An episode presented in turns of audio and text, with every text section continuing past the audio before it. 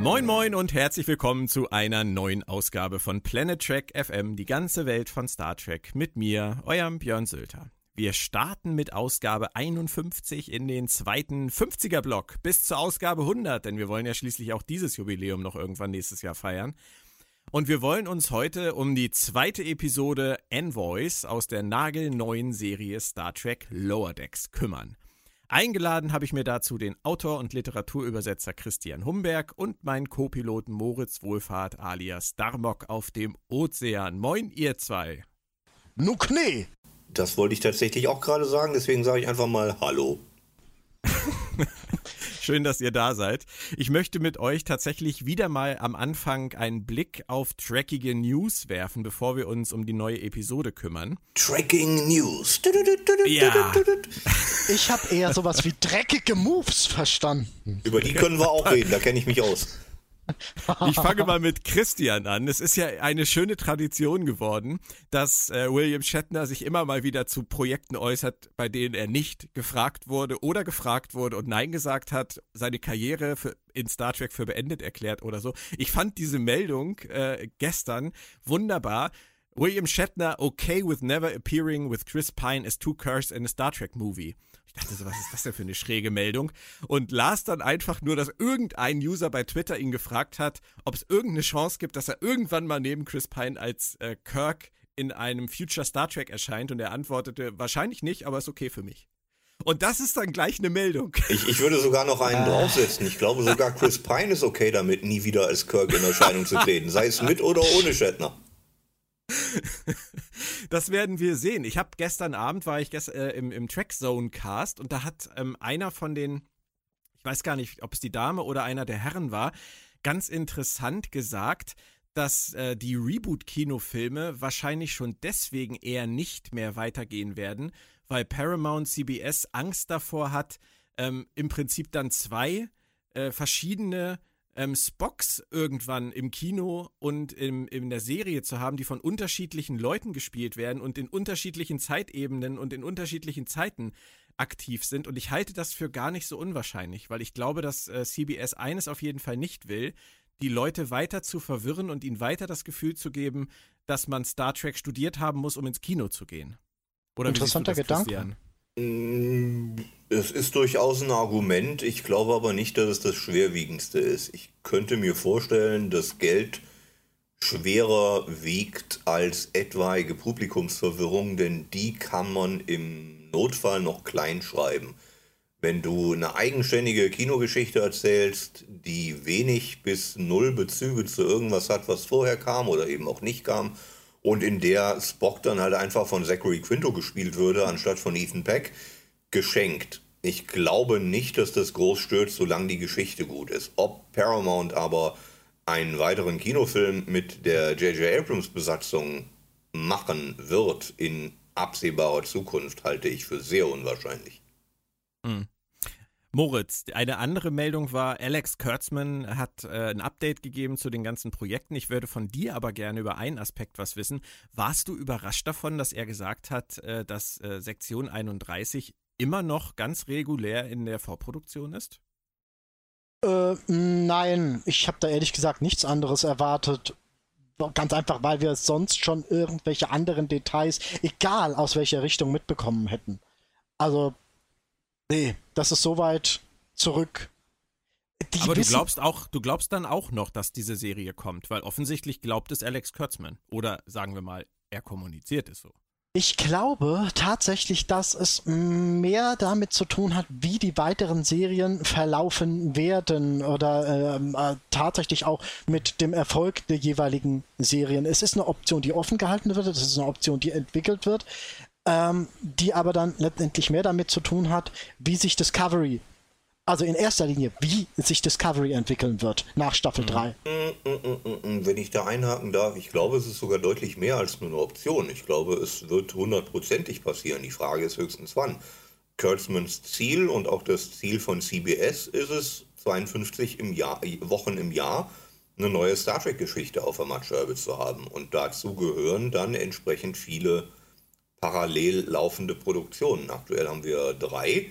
Und äh, Sektion 31 wird wahrscheinlich die fünfte sein. Lower Day, äh, ähm, Strange New Worlds wird gerade vorangetrieben. Ich könnte mir vorstellen, das entwickelt sich deutlich leichter als Sektion 31. Aber dass die Absicht total real ist und auch immer war, die Sektion 31-Serie zu machen, da habe ich keinerlei Zweifel.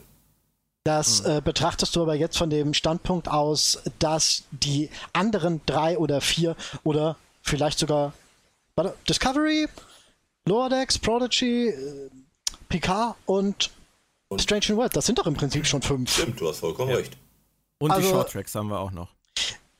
Äh, richtig. Und äh, die werden ja nicht die Staffeln verkürzen, nur damit sie äh, fünf Serien, äh, mehr als fünf Serien raushauen können. Nee, also genau. eigentlich, deshalb ist eigentlich die Frage, haben die genug. Deshalb ist die Frage, wann. Ne? So langsam wird es eng im, im, Kalender und äh, wahrscheinlich muss irgendwas wieder weggehen, damit äh, Sektion 31 nachwachsen kann.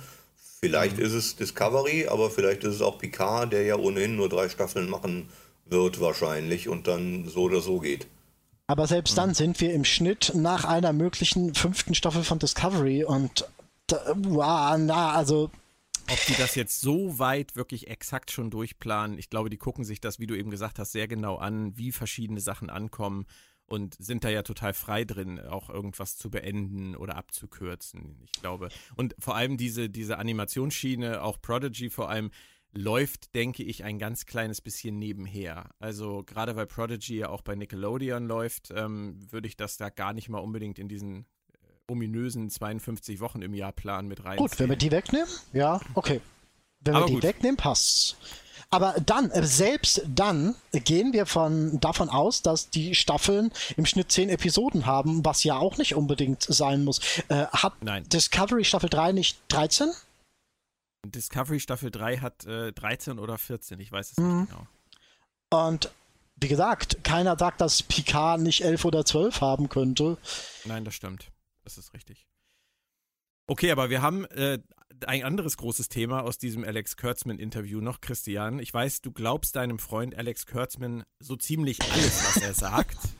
Und, ich ähm, glaube noch nicht mal, dass er mein Freund ist, aber ja, sprich ruhig weiter. Strange New Worlds äh, wird total tossig, also wird total klassisch Star Trek, wenn man ihm glauben darf. Eine Show mit Einzelabenteuern, im Hintergrund laufenden äh, Charakter-Arcs und auch dezenten durchlaufenden Handlungen, vielleicht auch mal ein Zweiteiler. Aber grundsätzlich wird das Anomalie der Woche, Monster der Woche, Planet der Woche, Problem der Woche und Optimismus, Optimismus. Was sagst du, Christian? Wenn das stimmt, bin ich sehr dafür. Ich weiß allerdings nicht, ob das stimmt. Ich könnte mir vorstellen, dass es das ist, was sie machen wollen. Die Frage ist, ob sie es hinbekommen. Und die, die Schere zwischen dem, was Secret Hideout machen möchte auf dem Papier und dem, was dann tatsächlich auf dem Bildschirm erscheint, ist erfahrungsgemäß recht groß. Deswegen würde ich hier mal vorsichtig sein und abwarten. Äh, darf ich dir mal ein, äh, ein äh, Duck-Tack in den Rücken stoßen? Christian. Mir oder Christian? Nein, nein, Christian, Christian. Oh, bitte, pass, bitte. Pass auf, pass auf. Schutzschilder Hast, äh, aktiviert. du hast doch mal vor einem oder uh, uh, du hast doch mal vor zwei Jahren gesagt, äh, dass eine, aber vielleicht zitiere ich dich da jetzt auch falsch. Du hast mal vor zwei Jahren gesagt, dass eine prozedurale Serie nicht mehr dem Stand der Dinge entspricht ja. und äh, du das so nicht mehr haben wollen würdest. Ja, das stimmt. Äh, die entspricht definitiv nicht mehr dem Stand, dem Stand der Dinge. Das wäre ein Rücksturz ins, sagen wir mal, 90er Jahre Fernsehen, vielleicht sogar ins 80er Jahre Fernsehen wo am Ende der Folge alles wieder auf Null gestellt wird und, und der Autor der nächsten Episode nicht wissen muss, was in der vorherigen Geschichte passiert ist, weil die Figuren es dann auch nicht mehr wissen werden. Höchstens der Zuschauer noch, aber nicht die Figuren, die werden nicht darauf eingehen. Das hier klingt wie so ein Hybrid aus beidem. Wenn du sagst, es gibt äh, mhm. Charakter-Arcs, die über die Staffel hindurch geschrieben werden, auch über die einzelnen Episoden, dann wird da automatisch schon ein Kompromiss mit dem zeitgemäßen Schreiben eingegangen. Darüber mhm. können wir noch mal reden. Gäbe es den nicht und wäre es wirklich nur das Monster der Woche, dann wäre ich deutlich weniger dafür, als ich so bin. Was okay. ich bei den Charakter-Arcs total interessant finde, ist, äh, und das gerade, weil Alex Kurtzman es selbst erwähnt hat, ähm, Pike weiß ja durch Discovery von seinem Schicksal. Er weiß, dass er in wenigen Jahren sterben wird oder zumindest äh, nicht sterben wird, aber dass er nicht mehr in der Lage sein wird, sein ähm, Job auszuüben. Und ähm, Alex Kurtzman hat das so interessant formuliert, dass er mit dieser Information leben lernen muss und dass er trotzdem jeden Morgen aufstehen muss und eine optimistische Sicht auf die Welt und eine optimistische Sicht auf seine Arbeit und die Erforschung des Weltraums sich erhalten muss. Und dass er es persönlich sehr spannend findet, das zu schreiben, wie Pike damit klarkommt und umgeht. Und ich habe mir nur so gedacht, das ist letztendlich ja etwas, ähm, ein, eine Person, die äh, vielleicht sehr krank ist, todkrank ist und äh, diesen Endpunkt seines Lebens vor Augen hat und damit aber noch so gut wie möglich versucht umzugehen. Also den Optimismus, sich in einer schwierigen Zeit zu erhalten. Das ist eigentlich ziemlich potenter Stoff, oder? Das ist meiner Meinung nach sogar ein zu schlauer Stoff für die Autoren. ich habe da so meine Bedenken. Ich hoffe nur. Du alte Unke. Ich hoffe nur, dass Pikes wow. Coping Mechanism nicht in Religion besteht. Dass er nicht morgens, also wir, wir, wissen aus Discovery ja jetzt, dass sein Vater irgendwie Religionswissenschaftler oder sowas war. Und ich hoffe. Er aber eben nicht. Ich, ich hoffe nicht, er steht morgens auf und fängt an zu beten und äh, ist dann glücklich, weil er seinen Gott gefunden hat. Denn das hat in Star Trek nichts verloren. Ich werde nicht müde, das zu betonen. Ich habe nichts gegen Religion. Das soll auch nicht als Religionskritik meinerseits verstanden werden. Hier spricht ein Katholik. Aber ich weiß, was Gene Roddenberry äh, geschrieben hat. Und zwar nicht das. Hm. Aber äh, die Auseinandersetzung mit seinem Vater über dieses Thema fände ich durchaus interessant. Er muss es nicht annehmen, er muss es nicht leben, er muss es nicht für sich äh, äh benutzen. Aber die Auseinandersetzung daran fände ich durchaus interessant. Ja, Als aber selbst sein Vater hätte in Roddenberrys Welt keine Religion gehabt. Das mag sein, aber du kannst etwas, was äh, grundsätzlich äh, da ist, nicht. Ja, ich weiß, ich weiß, ich weiß, wie du das siehst und ich verstehe das. Aber trotz alledem finde ich, dass man sich mit diesen Themen durchaus auseinandersetzen darf, kann, soll und vielleicht sogar muss. Und ähm, nur weil es dem ursprünglichen Kanon oder dem ursprünglichen Serienkonstrukt entsteht, darfst du so etwas nicht wegreden als nicht existent. Hm, weiß ich nicht. Also ich verstehe, was du sagst und im Grunde bin ich bei dir, aber wenn ich in der Serienbibel festlege, alle Männer heißen Gustav, dann kann ich nicht irgendwann mit einem Mann um die Ecke kommen, der Karl heißt, weil das ähm, widerspricht ähm, der Serienbibel. Machst du ja nicht. Machst du ja nicht, aber du äh, kannst dich durchaus damit auseinandersetzen, warum du dein nächstes Kind nicht Karl nennst. Ja, das stimmt. Das stimmt, auf jeden Fall. Höchst interessant. Ähm, ich bin fasziniert von dem, was ihr sagt.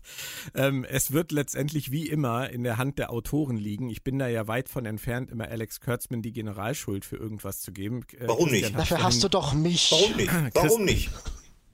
Bei, Christ, äh, bei, bei Christian Kurtzman, weil, weil Alex Kurtzman für mich genau wie Rick Berman ein Verwalter ist. Und ähm, genauso wie Rick Berman äh, mich bisher nicht überzeugen konnte, dass er wirklich in der Lage ist, gute Sachen zu schreiben. Aber Rick Berman hat das Star Trek-Franchise auch sehr lange und relativ effektiv verwaltet. Und Alex Kurtzman wäre gut beraten, sich für seine verschiedenen Projekte die bestmöglichen Autoren und Showrunner zu besorgen. Und vielleicht hat er da bisher einfach noch kein gutes Händchen gehabt. Vielleicht ist es auch zu viel Wohlfühloase bei Secret Hideout. Das mag ich von außen nicht bewerten. Aber ich gebe ihm garantiert nicht die Generalschuld für alle Drehbuchschwächen von Discovery und Picard. Nein, nein, nein, das stimmt nicht. Dafür gibt es auch noch Kristen Bayer und wie sie alle heißen. Eben, das meine ich ja. Ist, äh, Im Zweifelsfall ist es auch nichts gegen Kirsten Bayer, aber die Zusammenstellung scheint noch nicht optimal zu sein. Vielleicht ist ja, auch die Kritikfähigkeit. Die, ja, aber vielleicht ist auch die Kritikfähigkeit äh, ein Problem. Man weiß es nicht. Ähm, es ist ja schön, wenn die alle glücklich miteinander und mit ihrer Arbeit sind, aber ähm, da müsste man vielleicht dann eher nochmal einen Blick drauf werfen. Also lassen wir uns überraschen. Moritz, letztes Thema aus dem Kurtzman-Themenkreis. Ähm, äh, er hat gesagt, er möchte weitere Short-Tracks. Er möchte auch gern mal was in Schwarz-Weiß machen und äh, er möchte auch gern mal eine Musical-Episode machen. Das ist alles gut und schön, aber was ich mich oh. eigentlich gestern eher so gefragt habe, ist, ist es nicht total erschreckend, dass die mit den Shorttracks ein Format etabliert haben, bei dem sie wirklich komplett frei sind Und das Einzige, was ihm dazu einfällt, war bisher Discovery und Pike. Warum zur Hölle ruft Picard Alex. Kurtzman, ja, Entschuldigung, und ein kurzer über Picard. Warum zur Hölle ruft Alex Kurtzman nicht einfach mal bei Robert Duncan McNeil und Garrett Wang an und sagt, hey, Captain Proton, Short Track, Ja. nächste Woche? Ja. Oder, ja, oder warum ruft er nicht einfach mal bei Call Meany an und sagt, Miles O'Brien mit Keiko und Kindern auf der Erde nach dem Weggang von DS9? Oder wie es jetzt gerade passiert ist, Alexander Siddig und Andrew Robinson haben bei YouTube ein Stück Fanfiction, ein, ein Telefonat zwischen Garak und Begier gespielt. Warum nicht sowas tun? Warum nicht Garak in Make-up hinsetzen, wie er Begier von seinem neuen Leben auf Cardassia erzählt? Moritz, es geht mir darum, die haben wirklich alle Möglichkeiten. Ja, alle. ich weiß. Und sie machen nichts anderes als ihren eigenen verdammten Mikrokosmos-Kram. Warum? Ja. Medienwirksamkeit. Sie wollen einfach das haben, von dem sie sich Medienwirksamkeit und neue Fans versprechen und nicht irgendwas, was alte Fans glücklich macht. Und Kosten. Das ist doch Quatsch. Kostenfaktor. Aber das ist doch Quatsch. Wenn, wenn, ja, natürlich Leute, das ist das Quatsch, aber Ja. du bist kein. Kostenfaktor, das kann ich akzeptieren. Das kann ich akzeptieren, Christian. Aber ähm, guck dir JMS an, der hätte seine Serie damals als Puppentheater zu Ende gemacht, wenn er gemusst hätte. Ja, Es, es aber- gibt immer eine Möglichkeit. aber wenn nicht der- Es gibt auch. wenn, wenn ich der Agent von Colmini bin und äh, Alex Kurtzman ruft an wegen diesem Vorschlag, den ich großartig finde, dann schreibe ich mal gleich ein paar Nullen hinten dran an die Summe, weil ich weiß, die wollen meinen Klienten haben. Und dann reden wir drüber. Wenn ich der Agent von Anson Mount bin, mache ich das nicht, weil Anson Mount aktuell ist und froh ist, dabei zu sein. In zehn Jahren wird das der Agent von Anson Mount auch anders machen. Da, das kann ich akzeptieren. Also ähm, ist natürlich kein schöner Grund, Außerdem aber ja. Außerdem, die Anson Mount Geschichten, um bei dem Beispiel zu bleiben, sind aktuell in Produktion und können beworben werden. Deep Space Nine ist alt.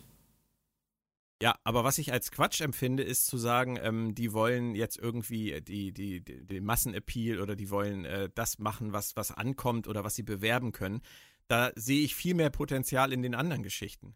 Ja, Ganz ich einfach, doch Weil sie, auch. selber, weil sie selber das ja auch zeigen. Ja. Mit Pike, mit Picard, mit Lower Decks nach Nemesis. Also noch mehr, noch mehr äh, Kanon, Nostalgie, Referenz, Wust äh, kannst doch gar nicht bringen als Lower Decks. Das ist doch nicht, das kann mir auch keiner erzählen, wir kommen da gleich noch zu, das kann mir keiner erzählen, dass das für ein neues Publikum ist.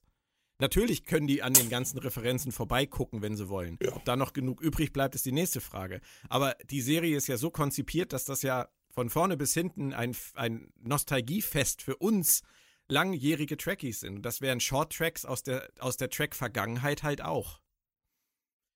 Gut, aber das, das Geldthema ist ein Thema, Christian. Ähm, da werden wir mit leben müssen. Aber vielleicht kommen sie ja trotz irgend, äh, trotzdem irgendwann mal auf äh, den Gedanken, zumindest hier und da mal was einzustreuen. Weil so eine Anthology-Serie wäre immer noch mein Traum. Muss Oh ich ja. ganz ehrlich sagen. Hm. Lower Decks. Christian, meine erste Frage zu Lower Decks Episode 2. Darf man über Humor streiten? Ja, selbstverständlich darf man das, aber ganz unbedingt. Du findest die Serie, ein Wort bitte, Ein Wort, ich hätte jetzt zwei gesagt, aber dann sage ich eben, das äh, sage ich, sag ich gut. Gut. Das zweite Wort wäre ein bislang gewesen, aber ich sage gut.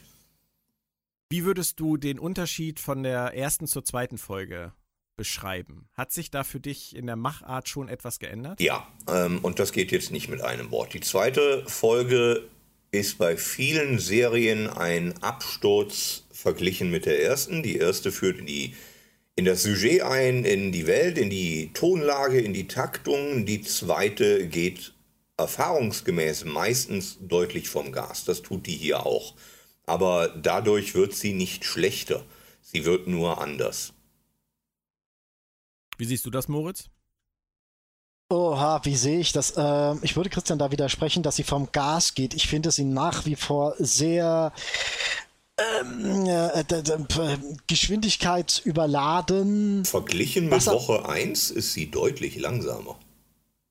Ja, da mag was dran sein, aber der grundsätzliche Ton ist der Ton einer 20 Minuten Animationsserie und der ist äh, gasgehaltig zu 100 Prozent.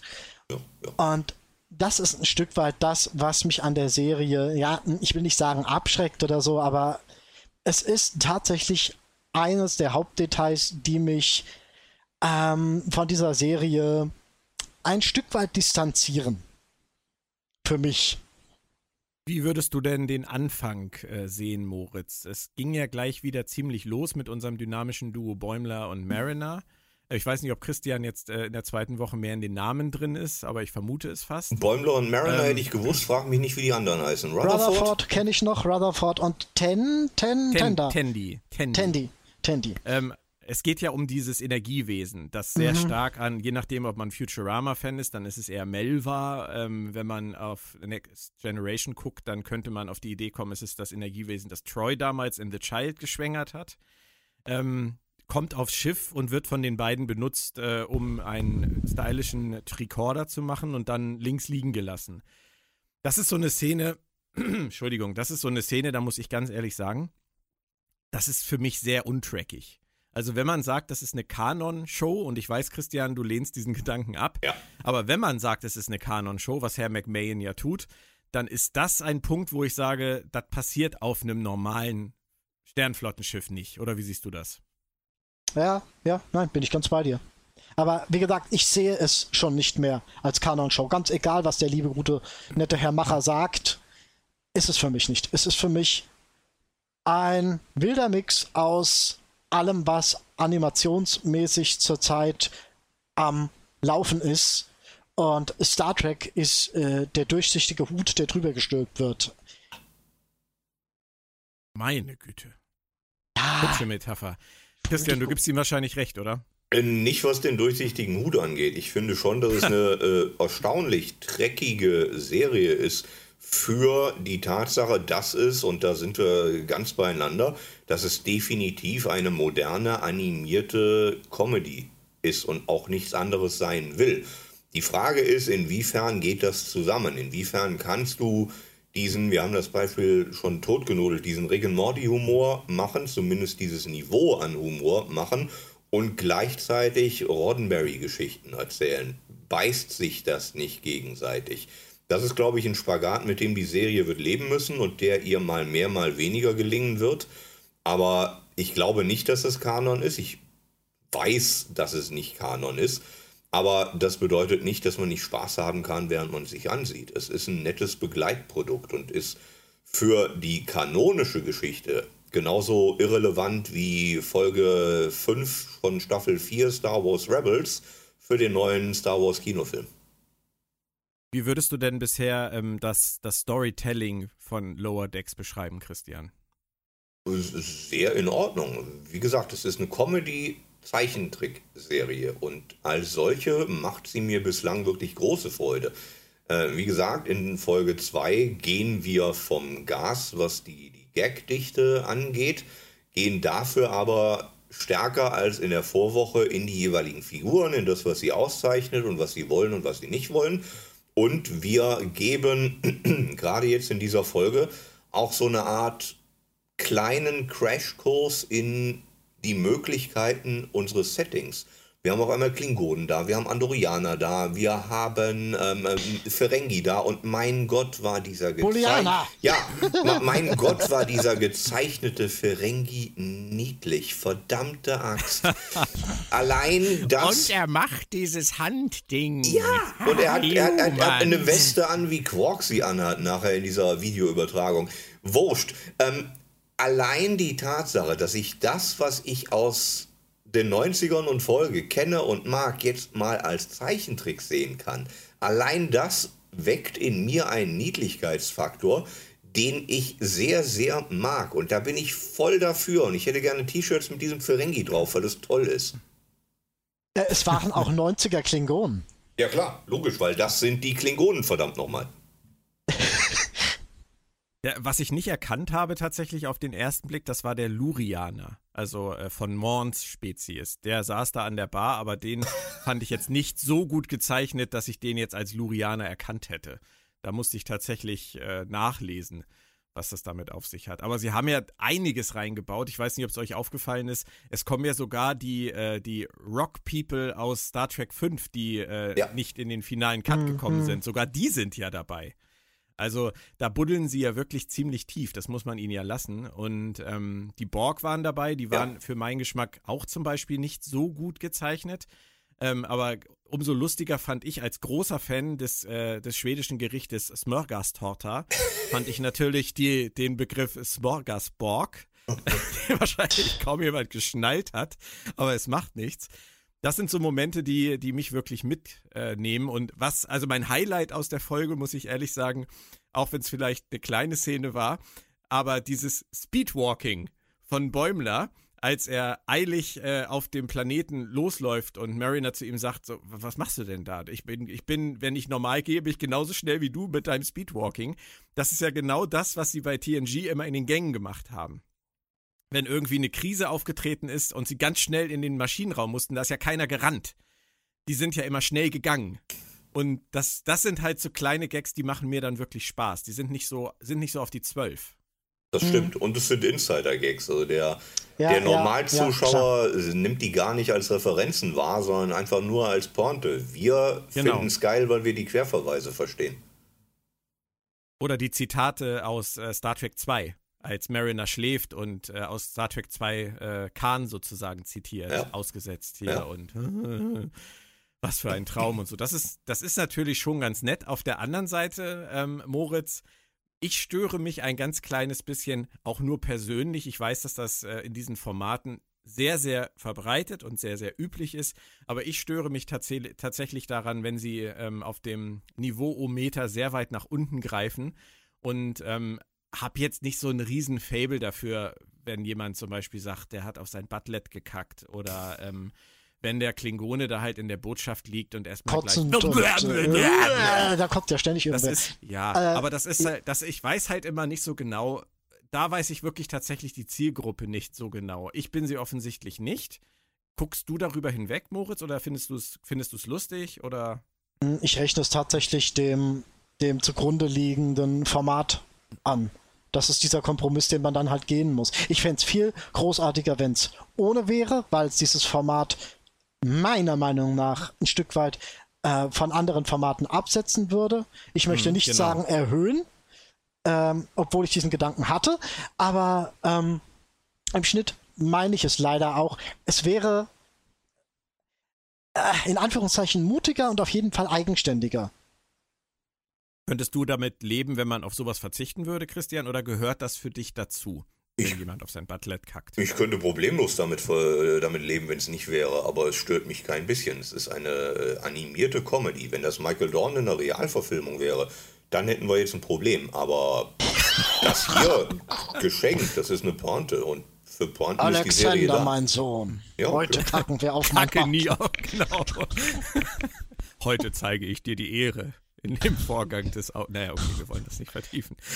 Ähm, Papa, okay. ich muss mal aufs Klo. Nein, mein Sohn, dafür haben wir das Butlet. Richtig. Also doch noch eine Captain Worf-Serie. Und wenn es nur dafür ist. Aber gut. Ähm, Wussten wir bis heute, dass die Klingonen ihre Butlets damit schärfen, indem sie draufkacken? Ah, ah. Fanfiction, Internet, make it happen. Au, au, au, Ready ähm. for battle. Okay. Ähm, was mir sehr gut gefallen hat, in der ersten Folge äh, war für mich Rutherford und genauso wie Tandy noch sehr blass. Jetzt haben sie die beiden ja ähm, zusammengebracht und mhm. Rutherford ist ja so vom, von, von der Schreibe her sehr sprunghaft, würde ich mal sagen. Ähm, sehr flexibel und äh, möchte Tandy ja da diesen Gefallen tun und springt deswegen ja mal durch die ganzen Abteilungen. Ich fand es erstens super, dass wir die äh, wird die eigentlich Cerritos oder Cerritos? Ich weiß das gerade gar nicht. Ich glaube Cerritos. Ich glaube Cerritos. Das ist eine Stadt in die, Kalifornien. Ah, okay, dass wir die etwas näher kennenlernen. Das fand ich super, dass wir die Führungsoffiziere ein bisschen kennenlernen, fand ich super.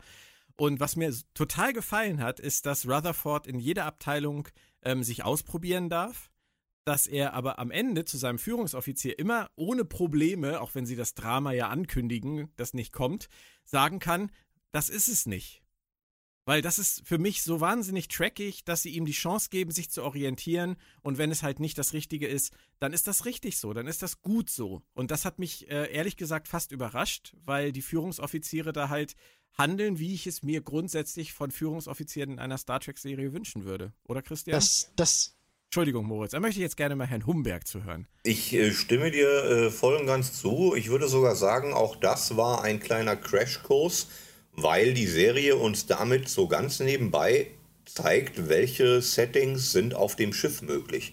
Wir haben die Krankenstation, wir haben den Maschinenraum, wir haben die Brücke, wir haben dies, wir haben das, wir haben jenes und so ein bisschen schon mal anteasert, was man in diesem Raum jeweils spielen kann und wie die jeweiligen Begebenheiten da sind. Die Security-Leute sind alle so Bro, so, ah, ja, Bears, wuh, wuh, wuh. In, auf der Krankenstation ist diese schlecht gelaunte Katze und die Leute sterben alle, wenn man ihnen keinen Mut macht und all so ein Kram. Das fand ich sehr, sehr lustig. Was ich auch sehr mochte, ist ähm, die Charakterisierung von Rutherford, dass er alles stehen und liegen lassen würde, wenn es die Logik ihm vorgibt durch sein vulkanisches Implantat. Wenn äh, die Tandy ihm sagt, ich brauche da einen Kumpel, dann ist es logisch für ihn, dass er der Kumpel ist. Und wenn das dafür bedeutet, dass ich alles opfern muss, was ich mag, dann mache ich das. das. Das mochte ich so von der, von der Eigenschaft her, die, was es über ihn aussagt. Hm. Moritz, du wolltest auch was sagen. Ähm, ich unke mal. Mich hat das halt. Einerseits würde ich sagen, deinem Trackigen etwas entgegenwirken und sagen, die Handlung wollte es so, denn in jeder anderen äh, Animationsserie wäre das genauso gewesen. Dadurch hat es sich jetzt nicht groß abgehoben und zum anderen hat es mich doch leider ein bisschen an äh, Gordon Malloy aus ähm, 2x4 Orville erinnert, der auch ähm, seinem Pilotendasein auf Wiedersehen sagen will, um was anderes auszuprobieren und letztendlich was ähnliches macht, nur um dann zum Schluss rauszukriegen, was ja recht schön ist, ähm, dass er ein guter Pilot ist und wieder zurückzugehen. Ich sehe hier tatsächlich ein bisschen ähm, Zweitverwertung, die ist mir so ein bisschen, das kenne ich schon. Das würde ich jetzt als Argument aber tatsächlich, glaube ich, nicht gelten lassen. Also, dass das schon mal da war, ist ja keine Frage. Das gab es wahrscheinlich in jeder Highschool-Serie schon mal. Aber ähm, ich finde trotzdem, dass es hier als Ansatzpunkt für äh, die Vorstellung des Settings und der Figuren, die nicht im Fokus stehen, die Führungsoffiziere, eigentlich eine ganz nette Idee war. Die Frage ist nicht, ob es schon mal da war. Die Frage ist, ähm, wie es schon mal da war. Und da fand ich es in den Details halt recht ähnlich. Also auch ähm, gemessen an TNG, wo, wo Troy sich in der Kommandostruktur ausprobieren will. Wobei ich die äh, TNG-Referenzen da noch in Ordnung finde, aber im Grunde, wenn es mehrere Serien zu schnell hintereinander ein ähnliches Szenario abspulen, da frage ich mich dann ein bisschen, äh, treffen die sich alle irgendwie beim Mittagstisch und erzählen sich gegenseitig ihre Drehbücher und äh, äh, oh, das klingt aber gut, das muss ich auch machen. Okay. Christian, der Kobayashi Maru Abklatschtest, äh, der mit Rutherford veranstaltet wird, ja. äh, den fand ich tatsächlich auch sehr charmant. Vor allem dieses, äh, oh, der Kindergarten ist weggesprengt. das fand ich in der Tat auch. Die Grundschule auch. Und die Reaktion dann vom Führungsoffizier, wir machen das gleich nochmal mit mehr Kindern. Da bringen wir mehr Kinder. Das ist, das ist halt abgründiger Humor, mit dem ich dann tatsächlich auch mitgrinsen kann. Ja, genau. Ich mache das hier ähm, seit 20 Jahren. So viele Leute sind noch nie gestorben. Und natürlich ist das Janeway-Protokoll schuld. Wie sollte es auch anders sein? Ach, Aber das finde ich doof. Warum immer dieses, Immer dieses subtile Rumgetrampel auf Voyager finde ich irgendwie ermüdend. Ich weiß nicht, ob das ein Rumgetrampel war. Ich glaube, nein, das, das, das glaube ich auch nicht. Ja, aber das, das Name-Dropping ist ja so clever. Ich hätte das ja gar nicht gedacht. Äh, ich habe auch erst gedacht, okay, Janeway-Protokoll ist halt einfach mal so dahingestellt. Aber ähm, es bezieht sich ja tatsächlich auf diesen Satz von, äh, von Janeway aus der Folge Parallax, aus der ersten Staffel von Voyager, wo sie halt sagt, dass man sich halt gelegentlich den Weg mal so freirempeln muss. Und sie hat, äh, das, das, daraus ein Protokoll zu erstellen, sozusagen, was er dann natürlich im völlig falschen Moment anwendet. Er hätte wahrscheinlich einfach nur sagen sollen, ausweichen bitte. Ähm, das fand ich halt einfach nett. Und dass man sowas dann auch nachlesen muss, also dass man sich dann die Mühe machen kann zu sagen, woher kommt denn das jetzt? Und ich gehe jetzt mal zu Memory Alpha und äh, lese mir das alles durch mit den Rock People und so weiter. Mhm. Und das hat, das finde ich, hat schon was. Also, ähm, das ist ein, das ist ein, äh, wie soll man das sagen? Es ist so ein, so ein Goodie dieser Serie, wo, mit dem man dann auch nach dem Gucken zumindest noch Zeit verbringen kann. Den Fundus schöpfen sie toll aus, das werde ich überhaupt nicht abstreiten, zu keinem Zeitpunkt. Also sowohl kanonisch als visuell als was weiß ich wohin. Das machen sie gut. Und das ist, das ist auch was, was sie ein Stück weit von Secret Hideout unterscheidet, ehrlich gesagt, und von Bad Robot vorher. Denn auch die haben sich bislang sehr offenherzig am Fundus von Star Trek bedient. Es blieb aber beim Copy-Paste. Benedict Cumberbatch war nicht Khan Noonien Singh, sondern eine Figur, die Khan hieß, weil man damit Erinnerungen, Konnotationen wecken wollte, die man dann aber nicht genutzt hat. Und so weiter. Es, es hieß Star Trek, aber es spielte nur in den Kostümen von Star Trek. Hier Mike McMahon und seine Truppe wissen, was das Janeway-Protokoll ist. Bad Robot hätte das einfach nur als, als Name-Dropping drin gelassen. Ja, gut. Ja, bin ich bei dir. Ja. Da bin und ich bei dir. Was natürlich auch sehr hübsch ist, dass sie dadurch, dass sie nicht so viel Make-up äh, brauchen, beziehungsweise gar keins, äh, dann auch einfach. So die eine Ahnung, wie Jerry O'Connell geschminkt wird, bevor der ans Mikro geht. Mein lieber Mann. Aber das ist dann wahrscheinlich nur äh, für sein persönliches Befinden, damit er sich wohler fühlt. Da wollen wir nicht drüber diskutieren. Das kann er ja tun, wie er möchte. Ähm, aber glaube, sie können halt diese ganzen, diese ganzen Alien-Spezies tatsächlich einfach mal reinhauen. Zehn Andorianer mhm. und, äh, und halt noch den Lurianer und der, der transformiert sich in das und der Shapeshifter läuft auch noch durchs Bild. Und Meine kleine Lieblingsszene war ja von wegen, die Andorianer, ja, ja, das waren Gründungsmitglieder der Föderation. Ach, willst du mir jetzt auch noch was über die Tellariten erzählen? Das finde ich schön. Das finde ich so ein, so ein schönes kleines Dings von wegen, äh, äh, es waren Vulkanier, Telleriten und Andorianer und Menschen und da dann quasi durch den, durch den ganzen Garten zu gehen, mhm. das finde ich gut. Das Und, macht Spaß. Äh, auch wenn Mariner mich bisher ja relativ viel genervt hat, ähm, am Ende dieser Geschichte mit Bäumler, die ich auch recht generisch fand, muss ich gestehen, ähm, war sie mir dann das erste Mal wirklich sympathisch. Gar nicht nur, weil sie diesen Ferengi äh, mit dem Zwicker, nee, es war kein Zwicker, es war ein, äh, was hatte der nochmal? Monokel? Ein Monokel, genau ähm, beauftragt hat, äh, Bäumler sozusagen einen kleinen Triumph zu verschaffen, sondern vielmehr, weil sie es ertragen hat, wie er sich aufgeführt hat. Ja. Es war ja auch nicht sehr trackig, wie er da besoffen in der Bar dann immer wieder mhm. äh, erwähnt, dass sie keine Ahnung hat und ja, es ist ja auch relativ äh, rassistisch, was er von sich gibt gegen die Ferengi, muss man ja halt auch mal sagen. Ja. Aber sie erträgt es. Also sie erträgt es mit viel Alkohol, aber sie erträgt es und geht zurück in ihr Quartier und ähm, kann sich an diesem kleinen Triumph für Bäumler miterfreuen. Das ist, denke ich, ein ganz, ein ganz guter Weg für ich, sie. Vielleicht. Ich, ja, ich, ich würde allerdings das Wort rassistisch äh, mal in Abrede stellen, denn es ist eine Comedy und die Ferengi werden nicht ganz grundlos hier als äh, äh gieriger Schleim dargestellt, quasi. Und dass er dann sagt, dass sie das sind, geschenkt. Ich glaube nicht, dass es hier darum geht, äh, Freiheit und Gleichheit und Brüderlichkeit für die Ferengi zu, zu erkämpfen, sondern darum, diese Figur oder von mir aus auch dieses Volk als Pointe zu benutzen für die Geschichte, die wir hier erzählen. Das ist völlig in Ordnung im Kontext von dem, was es ist. Ja, meinetwegen. Oder Moritz? Ja, klar, im Kontext von dem, was es ist. Ja. Das ist so für mich der Kernsatz. Wer von euch erinnert sich noch an die TNG-Episode Lower Decks? Ja. Ja, klar. Da ist doch die äh, Sito Jaxa am Ende gestorben. Mhm. Ähm, glaubt ihr, dass äh, Jaxa Prime, der Planet, der hier erwähnt wird, sozusagen auf sie zurückgeht? Oder ist das tatsächlich mal ein Zufall? Ah, das ist ein im Serienkontext gewollter Zufall, würde ich jetzt so. Die Oder Serie heißt ihrem, Lower Decks, ihrem, basiert ja, auf Lower Decks. Aber es könnte ja äh, ein Planet sein, der tatsächlich äh, nach ihrem Opfer benannt wurde. Damit hat er aber, dann hat er aber nichts mit den Cardassianern zu tun und mit der Situation zwischen Föderation und Cardassia und äh, nee, da sehe ich keinen tieferen Zusammenhang drin. Das ist dann eher wieder Name-Dropping, ne? Naja, nein, es ist gemessen an der Herkunft der Serie, ist es passend gewählt, aber okay. Und dass Bäumler einfach nur mal so nebenbei sagt, ach ja, Sektion 31, ja, das sind auch die ganz coolen. Ja, das ist halt so ein Stück weit Name-Dropping. Das weiß ja offensichtlich auch heutzutage, weiß ja jeder. In ja, irgendwie jeder. Klar, klar. Christian, dieses Energiewesen am, am Anfang, das äh, verschwindet am Ende der Szene in Captain Freeman. Hast du das auch so gesehen? Ja. Passiert da noch was? Nein.